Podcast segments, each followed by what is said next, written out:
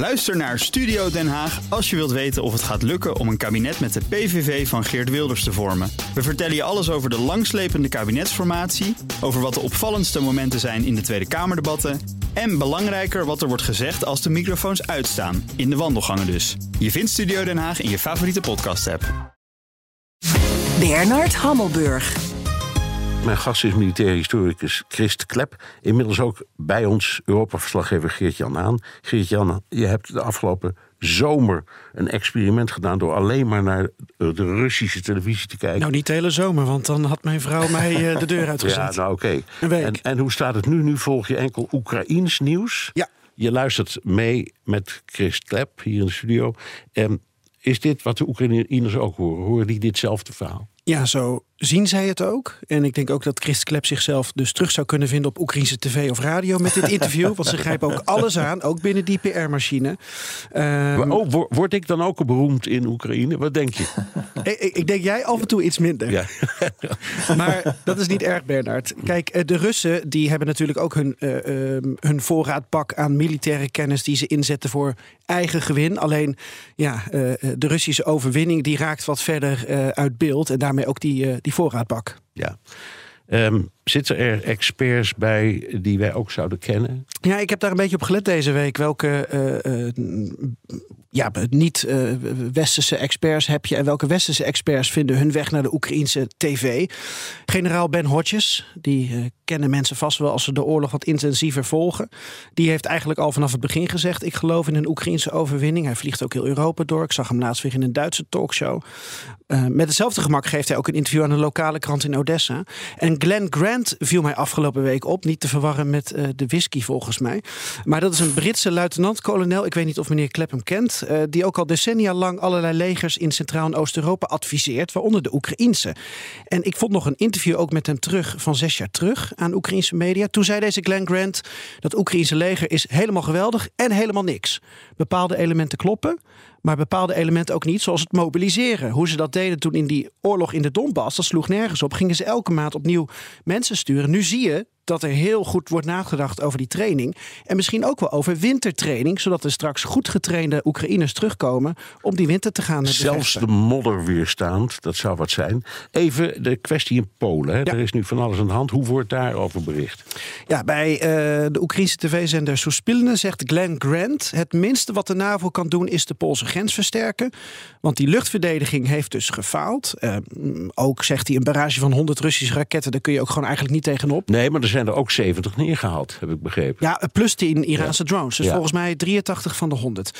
Ehm, andere experts hoor ik dus zeggen... overweeg sowieso meer luchtverdediging voor eh, eh, West-Oekraïne. Want de betere systemen gaan natuurlijk naar andere plekken in Oekraïne. Eh, kijk, misschien... We weten het niet. We hebben een voorlopig onderzoek van de NAVO wat is gepresenteerd. Ehm, en dat zegt er was ehm, een, Russi een, een Oekraïense luchtafweerraket. Er was misschien ook nog een tweede raket, er is niks over gezegd. Ehm, Zelensky dringt ongelooflijk aan op een onderzoek waar hij aan mee mag doen op basis van zijn eigen inlichtingen.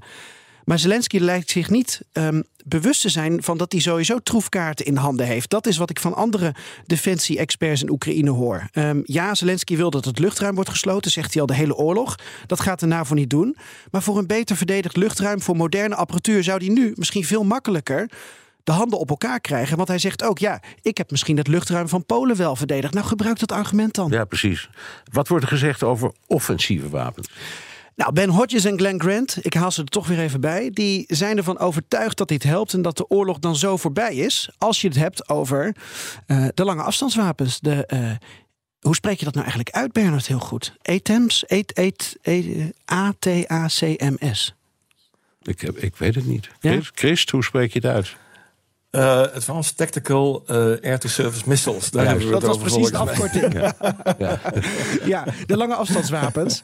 En eh, zij stellen op de Oekraïnse tv... je kunt die Russische luchtmachtbasis dan aanvallen... je kunt commandoposten van achter raken, logistiek van achter raken. Dat voorspoedigt het einde van de oorlog.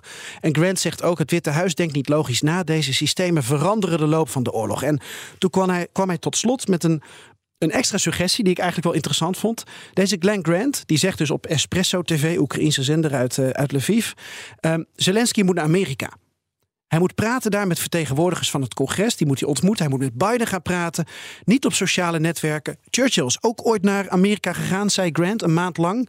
Uh, in een poging om over te brengen hoe je de oorlog ja, zou kunnen dat was, winnen. dat was omdat Roosevelt door allerlei politieke omstandigheden maar niet aan die Tweede Wereldoorlog wilde beginnen.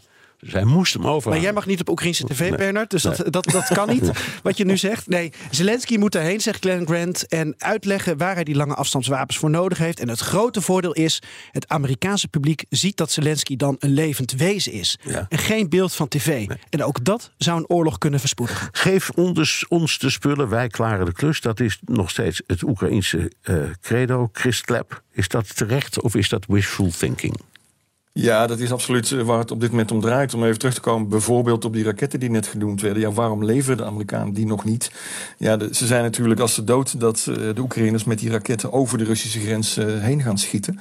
Ja. En dan zouden ze daarmee een verdere escalatie veroorzaken. Want ja, de meest waardevolle doelen liggen vaak enkele tientallen kilometers achter het front. Hè. Dat zijn de, opslagplaatsen, de munitievoorraden, de commandocentra. En dat is natuurlijk het centrale dilemma voor de NAVO en voor de Amerikanen natuurlijk. Hè. De Oekraïners blijken natuurlijk ook een beetje tovenaarsleerlingen te zijn. Hè. Ze, leren hun lesje heel erg snel. En ze vragen eigenlijk om steeds meer. Hè. Rups je nooit genoeg, uh, zou je kunnen zeggen.